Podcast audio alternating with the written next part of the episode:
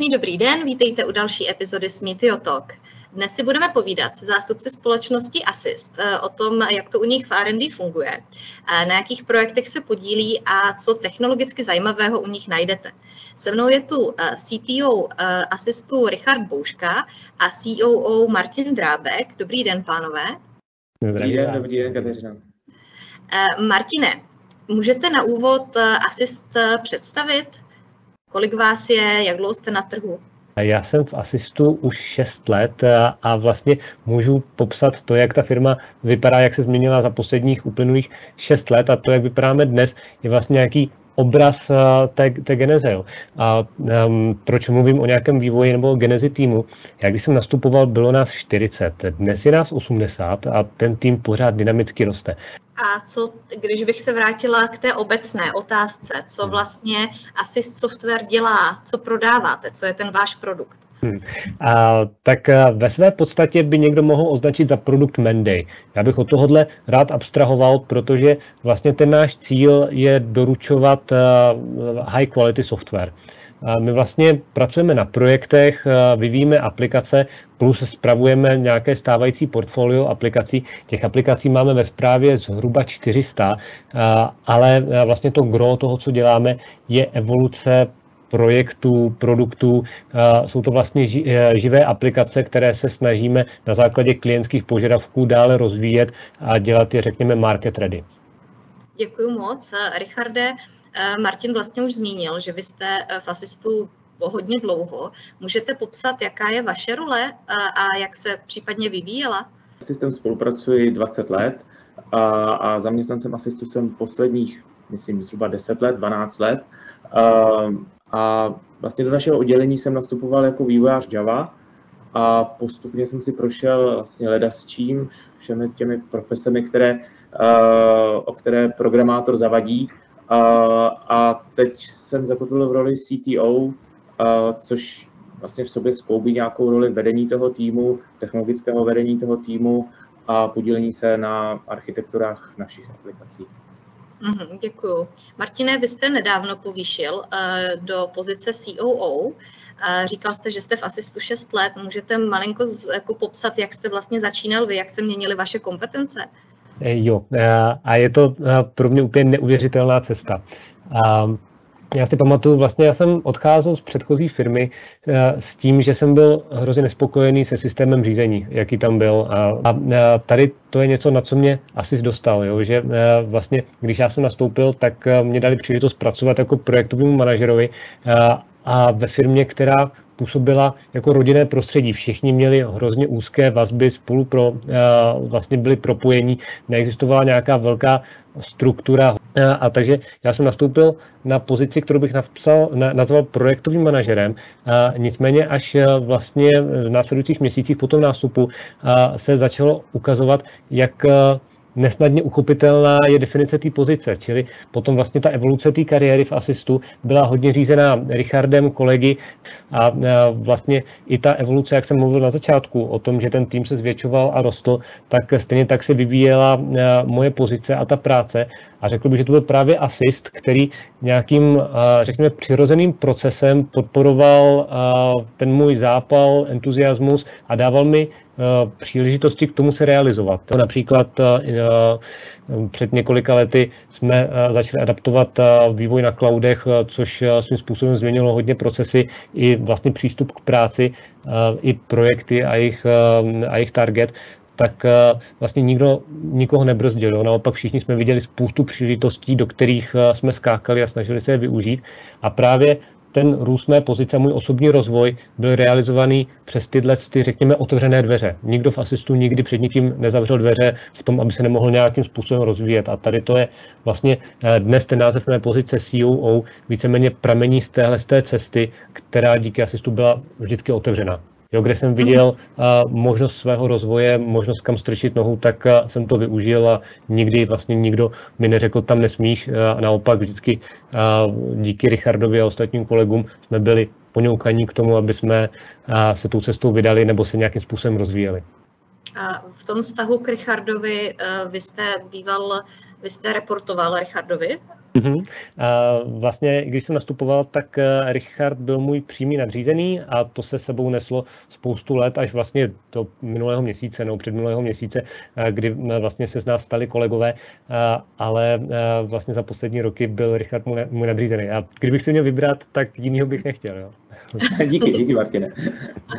Super. A když bychom se, Martine, teďka jenom jako opravdu věnovali té roli COO, sám jste vlastně říkal, že v Asistu to není úplně jako snadno definovatelný už od té role toho projektáka. Když byste teda eh, měl říct, co jsou vaše hlavní kompetence, co máte teď na starosti z téhle pozice? Um, vlastně vychází to, eh, zase jsme zpátky na začátku, jak jsem říkal, dynamický vývoj firmy. Uh, dojdete do počtu lidí uh, v určitém momentu, kdy už vlastně startupový mindset nebo ten mindset té rodinné firmy přestává fungovat. Uh, a pravděpodobně to nastává v okamžiku, kdy vám začínají utíkat informace vesměs výhoda eh, toho startupu nebo eh, řekněme nějakého eh, úzkého seskupení a malého týmu je to, že spolu sedíte na pracovišti, máte, v angličtině se používá termín collocated office, jo, že prostě jste od sebe maximálně ty dva metriky a teď slyšíte, jak to tam všechno švitoří a, a vlastně sbíráte všechny ty informace. A najednou, když vás jsou desítky, 50, 60, 70, 80, a, tak za prvý to, že jsme museli kvůli covidu změnit of working, který byl vlastně cílený na kancelář, na nějaký remote nebo hybrid model, tak to už je jako první diskvalifikační kritérium a to druhý je tím, jak je vás hodně, tak vlastně ty informace a to týmové vytvoření nestíháte podchytávat. Když, I když využíváme Slack jako třeba perfektní komunikační nástroj, tak vlastně začínáte zjišťovat, že v některých případech se může dít, že uh, dva týmy dělají to tež, po případě, že uh, komunikace někde nefunguje. A to je teď můj vlastně challenge, který se snažíme s Richardem a vlastně se senior manažerama narovnat, je vlastně nastavit ty procesy tak, aby nebyly svazující, ale zároveň, aby byly dostatečně jasné k tomu, aby vlastně nedocházelo ke komunikačním šumům aby každému bylo jasný, co má dělat, na čem pracuje, že vlastně neexistují mezi týmy překryvy a podobně, což je pro ten startupový mod celkem normální. Kdyby tohle, to, co říkám, poslouchal, nebo doufám, že bude poslouchat někdo z korporátu, tak si řekne, jasně, teď ty procesy jsou přeci úplně samozřejmé. Ale ne vlastně v tom mindsetu toho startupu nebo té rodinné firmy, o které se můžeme bavit do, řekněme, 30-40 lidí, ale jakmile vlastně ta firma se fakt dostane nad nějakou úroveň, tak je potřeba vlastně to řízení nějakým způsobem direktivně uchopit a, a nastavit ty kompetence jednotlivých manažerů a týmových lídů, tak aby vlastně v tom týmu nedocházelo ke komunikačním šumům. Na tohle jsme vlastně s Richardem přišli s nějakou, řekněme, linkou, nebo dvěma linkami, které se budou v následujících, doufám, že letech proplítat a systém, a to je, řekněme, linka projektová nebo linka manažerská a linka technická. Mm-hmm, děkuji moc. Richarde, Martin zmínil um, vlastně, že vyvíjíte aplikace, spravujete aplikace. Um, můžete nějakým způsobem um, jakoby schrnout, na jakých projektech uh, vlastně se ten váš technologický tým podílí? Uh, no, kolik máme času? Uh, ale ne, uh, vážně, uh, co se týče, co se týče biznesu, tak uh, ty aplikace pokrývají relativně široké spektrum business aplikací. Co si pod tím představit, nějaká aplikace podstroj, nějaká databáze, webová aplikace, se kterou komunikuje, se kterou komunikuje finální zákazník, po případě zaměstnanec korporátu. Nicméně historicky jsme vyvíjeli aplikace třeba na mainframech, nebo stále ještě vyvíjíme a udržujeme, na midrange serverech od IBM všechno jsou to strašně zajímavé technologie. Uh, asi budete znát COBOL jako jeden z těch programovacích jazyků, uh, na kterém ještě toho strašně moc, strašně moc běží všude po světě. Uh, takže i my toto podporujeme s relativně mladým týmem, což si myslím, že je docela zajímavý. A jinak ty aplikace zasahují od prodejů náhradních dílů k automobilům přes registrace, homologace automobilů my pracujeme eh, pro automobilový průmysl, takže tam jako, uh, asi to nebude nic uh, překvapivého, že se to týká aut. A uh, takovou, takový trošku outlier je třeba aplikace, která zařizuje komunikaci mezi dílerskou sítí a kýmkoliv z korporátů. To znamená, vlastně byla jedna z prvních větších Martinových, jeden z prvních větších Martinových projektů. A to je taky docela zajímavá aplikace, protože tam je, myslím, že k milionu tiketů ročně pozbíraných, velmi pěkná architektura, takže široký spektrum aplikací, nicméně teď se zaměřím hlavně na cloud. Uh-huh. A kdo je váš největší zákazník? A v tuto chvíli, v tuto chvíli je to Renault, eh, francouzská automobilka, hodně velká automobilka. Já, když jsem nastupoval, nastupoval k nám, tak jsem si říkal, že to je vlastně jako jedna z automobilek, až teprve po čase jsem zjistil, že to je jedna z největších automobilek. Takže zajímavý zákazník, který je náročný, ale poskytuje nám spoustu zajímavé práce.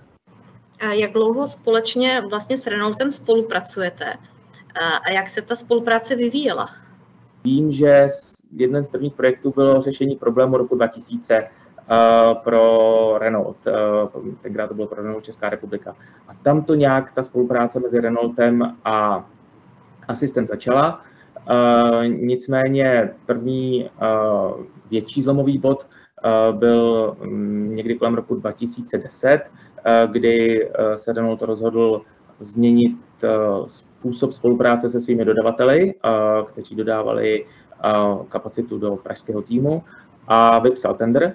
A firma asi tenkrát ten tender vyhrála a jednou z podmínek toho tendru bylo, za prvý, že tam budou mít nějak, že poskytneme CTO, což jsem tenkrát s tím jsem se stal já, a současně, že to bude jediný dodavatel do toho týmu.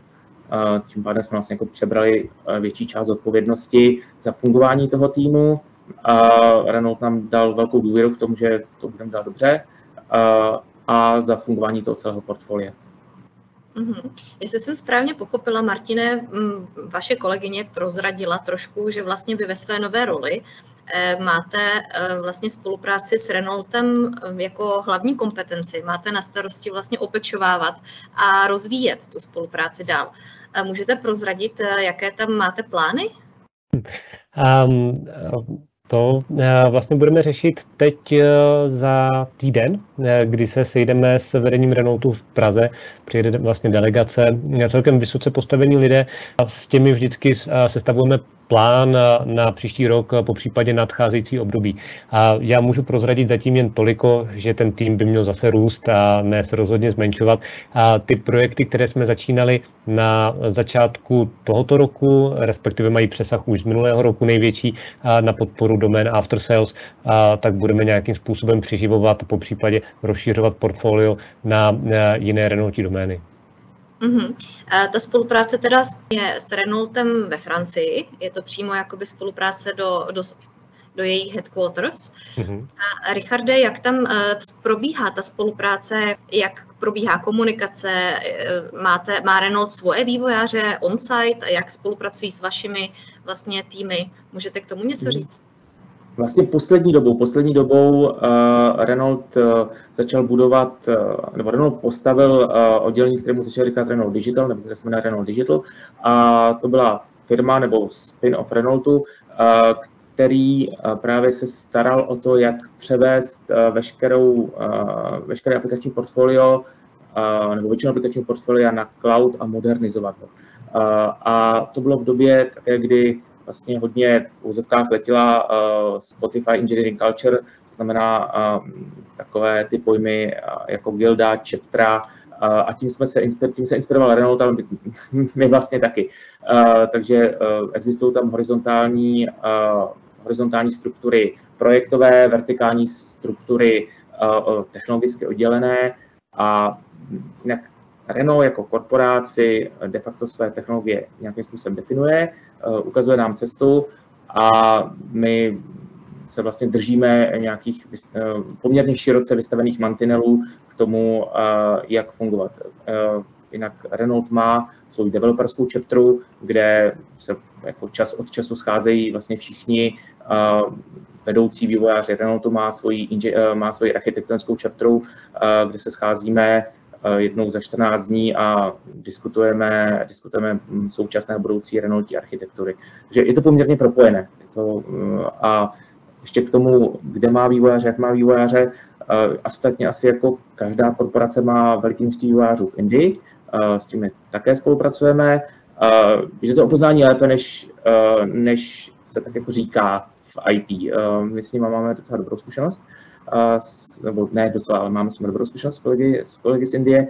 A část vývojových týmů je právě v Indii, část vývojových týmů je, co já vím, třeba v Rumunsku, v Maroku, samozřejmě ve Francii. Mm-hmm. Martine, Richard zmínil vlastně nějakým způsobem, že ta struktura těch týmů Renaultu ovlivňuje strukturu vlastně i vašich týmů. Jak to u vás vypadá teď? Jaký, jak, jaký týmy máte, jaký role vlastně u vás najdeme? Vlastně je, měli bychom odlišovat dvě struktury tu, jakou se nastavíme v Asistu a tu, v jaké pracujeme na projektu.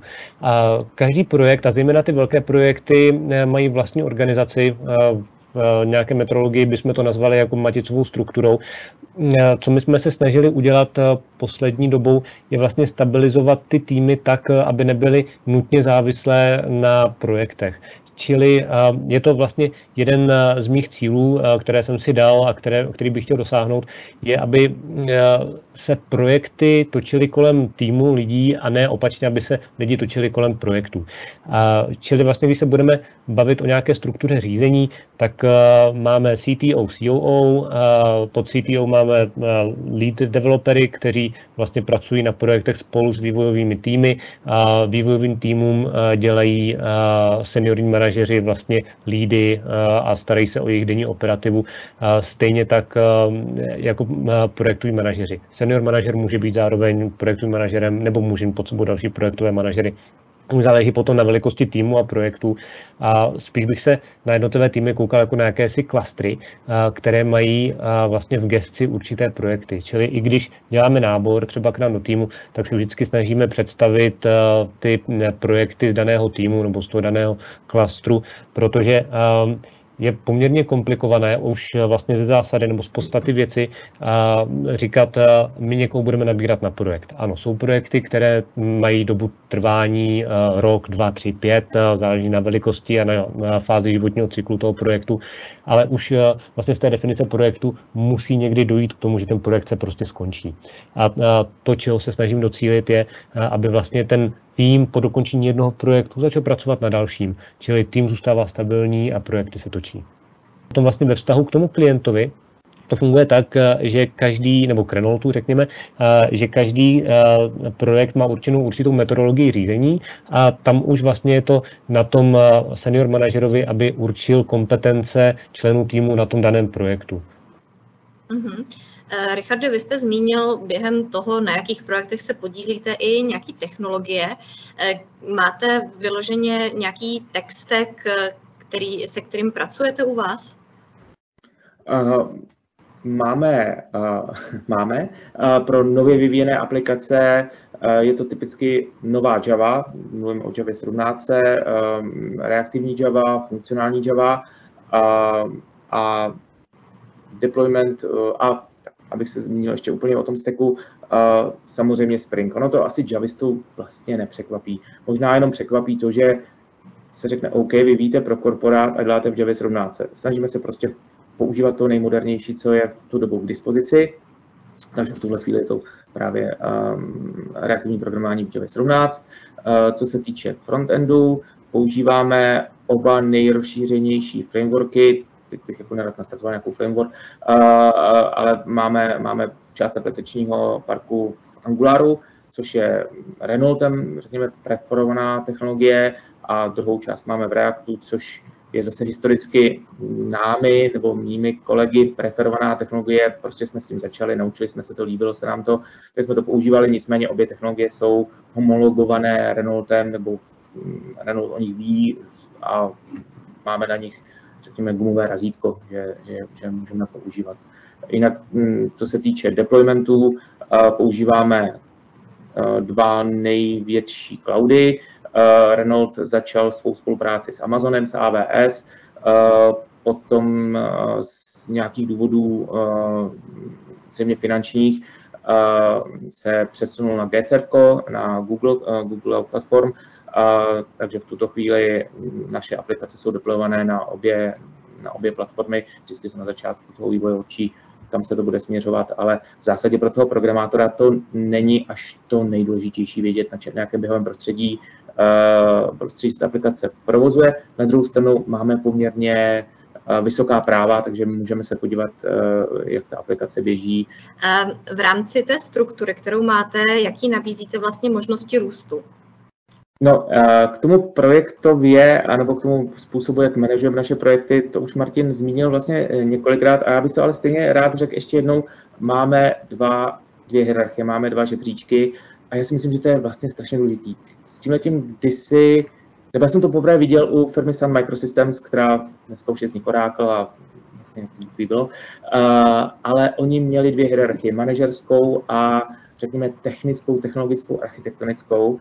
A já si myslím, že to je pro programátora strašně dobrá příležitost, protože v jednu chvíli se ve spoustě firm programátor dostane do situace, kdy má pocit, že by se chtěl někam posunout, že by, se, že by chtěl jako povýšit, ale ta cesta je taková, že, se, že jako jestli chce povýšit, tak to vlastně znamená, že bude dělat projektáka. A tak pro část programátorů to slovo je nadávka, to asi jako tradičně platí, ale oni nemají, ti lidé potom nemají kam se posouvat. A my jsme vlastně s Martinem hodně o tom diskutovali, že tohle určitě musíme uh, našim kolegům poskytnout právě proto, aby se mohli posouvat směrem k té architektuře, k tím lead developerům a proto jsme tyto dvě paralelní struktury v uh, týmu vytvářeli.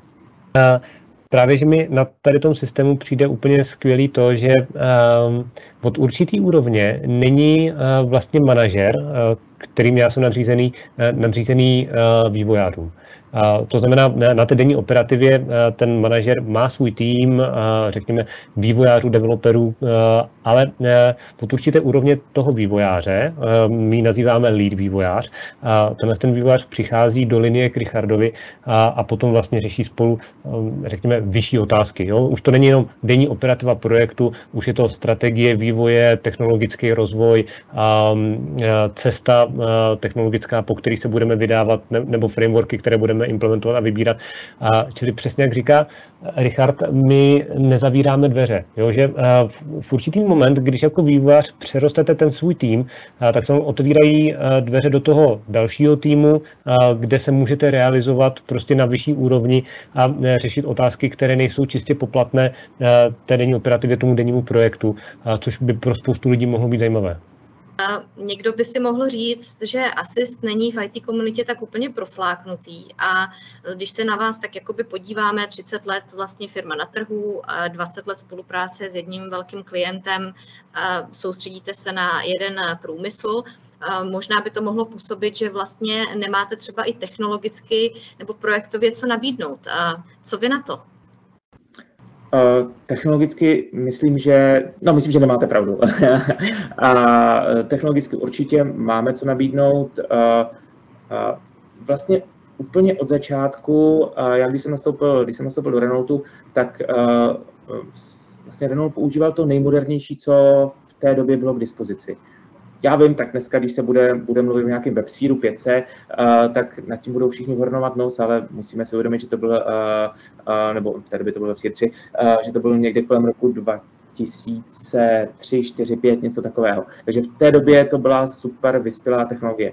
A Uh, oni ty korporáty vždycky skočí po té úplně nejnovější technologii, a takže teď uh, Renault vlastně před pár lety opět zase naskočil na ten, uh, na, na, na ten nejnovější trend. Uh, vlastně mm, cloudizace svého, svého portfolia a, a vlastně deployment uh, mikroservisních architektur. Uh, teď poslední dobou vlastně už vyvíjeme aplikace v architektuře CQRS, což dobře, tak to zní tak jako latinsky trochu, ale, ale je to vlastně velmi zajímavá, velmi zajímavá architektura, která nám umožňuje, umožňuje ty aplikace dělat hodně modifikovatelné a současně hodně vysoce výkonné, což, což se eh, v tom větším počtu uživatelů, které očekáváme na našich eh, aplikacích, určitě hodí. Takže používáme moderní technologie, používáme nejnovější React, používáme nejnovější Java. Kolegové z Paříže teď tam připravují nějaké frameworky pro mobilní aplikace. My už jsme sami nějaké mobilní aplikace nebo hybridní aplikace vyvíjeli vždycky s použitím v té době nejmodernějších, nejmodernějších technologií. Mm-hmm, skvělé. Uh, Martine, co vy vlastně teďka v té nové roli máte uh, jako nejbližší plány, co byste chtěl, co, co budou ty vaše kroky vlastně do konce roku a dejme tomu na příští rok, co máte v hlavě, kam byste chtěl asi posunout? Um, jedním tím krokem, uh, který vlastně není a rád bych, aby se stal, je, řekněme, zvýšení kompetencí těch seniorních manažerů. A to, jak si, co si pojďme představit, jak jsem říkal, doteď, nebo do té chvíle z rodu té pozice COO u nás a byla ta organizační struktura velmi plochá, čili veškeré rozhodování o tom, koho do týmu přijmout, nepřijmout, udělování feedbacku. Já jsem to všechno označil slovem proces a tady to jsou, řekněme, nějaké dílčí aktivity, které bych chtěl, aby čistě se přesunuly na kompetence některé, řekněme, technické, těch lead developerů a ty netechnické, ty projektové těch senior manažerů. A kdybych chtěl být hnusný, tak řeknu, že vlastně beru Richardovi spoustu jeho práce a prostě rozhazují kolem a vlastně našim seniorním kolegům. A ono to tak e, úplně není, i když trochu je.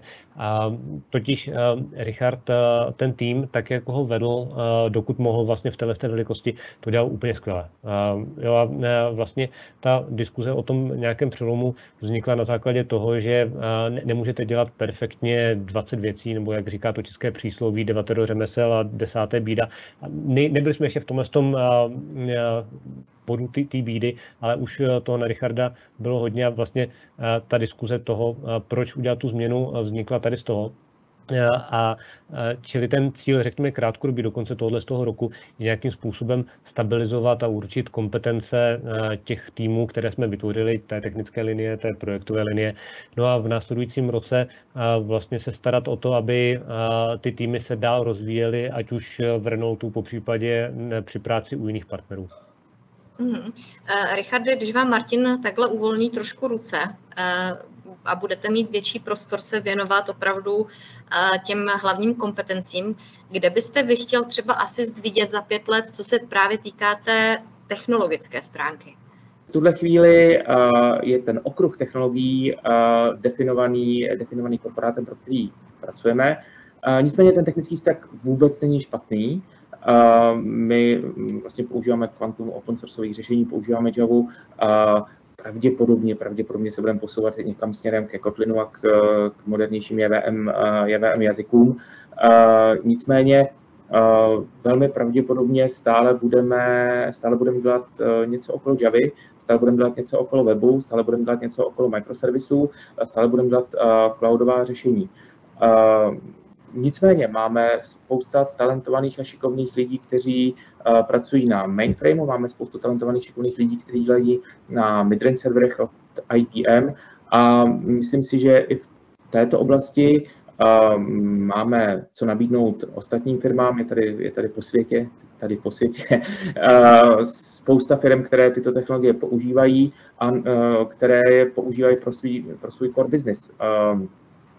Byť nad tím uh, může někdo, já nevím, ohrnovat nos nebo říkat, to bylo to je starý, uh, tak my to nějak jako umíme, umíme to dobře, uh, umíme to i lidi naučit, protože jsme se naučili lidi, naš, uh, protože jsme se naučili učit naše kolegy, uh, protože v jednu chvíli jsme uh, potřebovali poměrně hodně vývojářů právě na těch, na těch platformách a žádná česká škola už vývojáře tohoto typu negenerovala.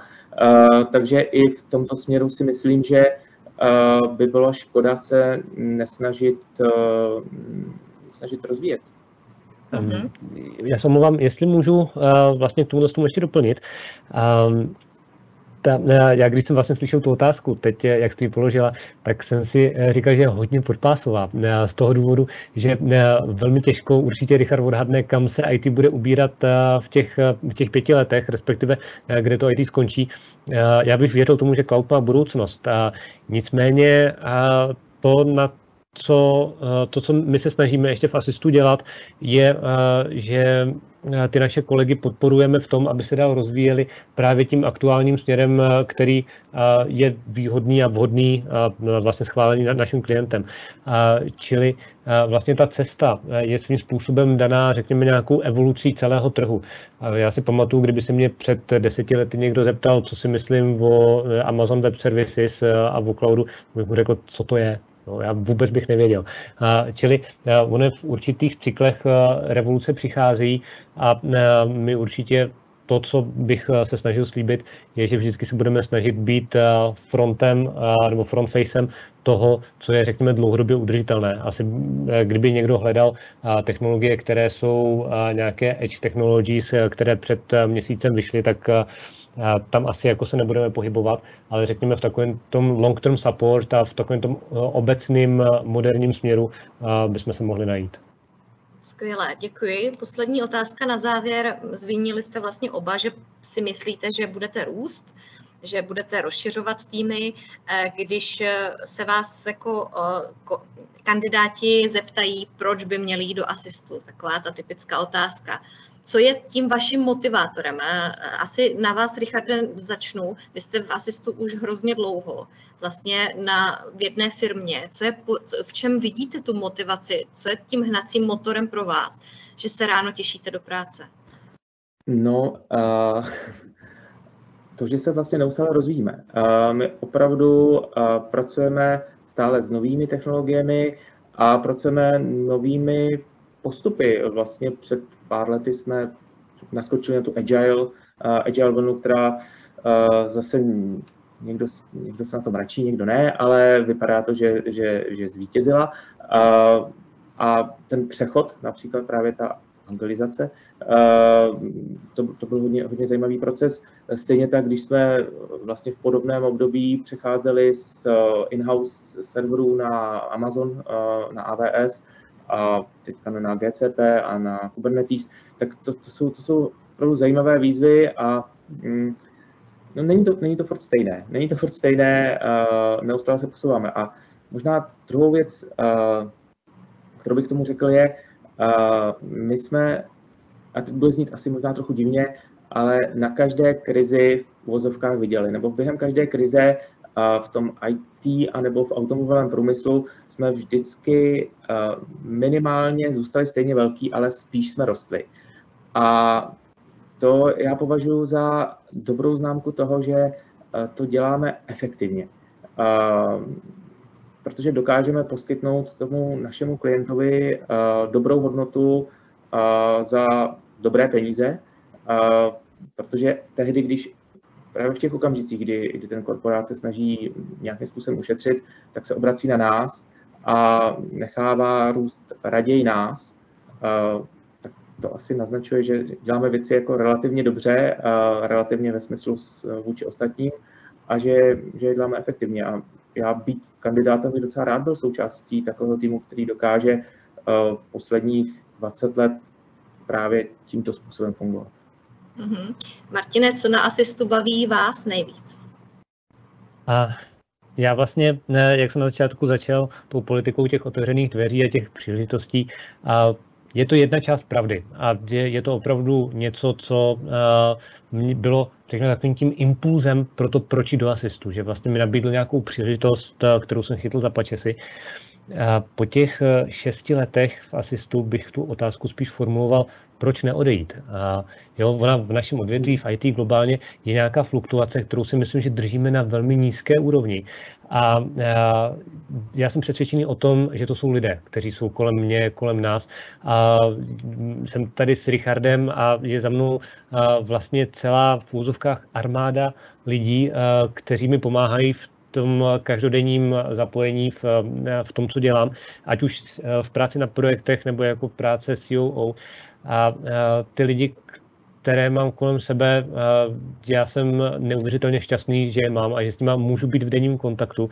Ten tým je za mě něco, co je nezaměnitelné, co je, co je to, co formuje vlastně naší firmu. A vlastně ten důvod toho, proč se těším do práce, proč vstávám rád, je to, že můžu potkat svoje kolegy, který řadím mezi špičkové programátory a vlastně ochotné lidi, kteří nepletichaří a nedělají vám žádné podpásovky a kudly dozad. Já vlastně nemusím řešit v týmu žádné politikaření, to, komu můžu co říct, nemůžu říct, prostě můžu být otevřený, můžu být sám sebou. A za mě tady to je obrovská diviza naší firmy.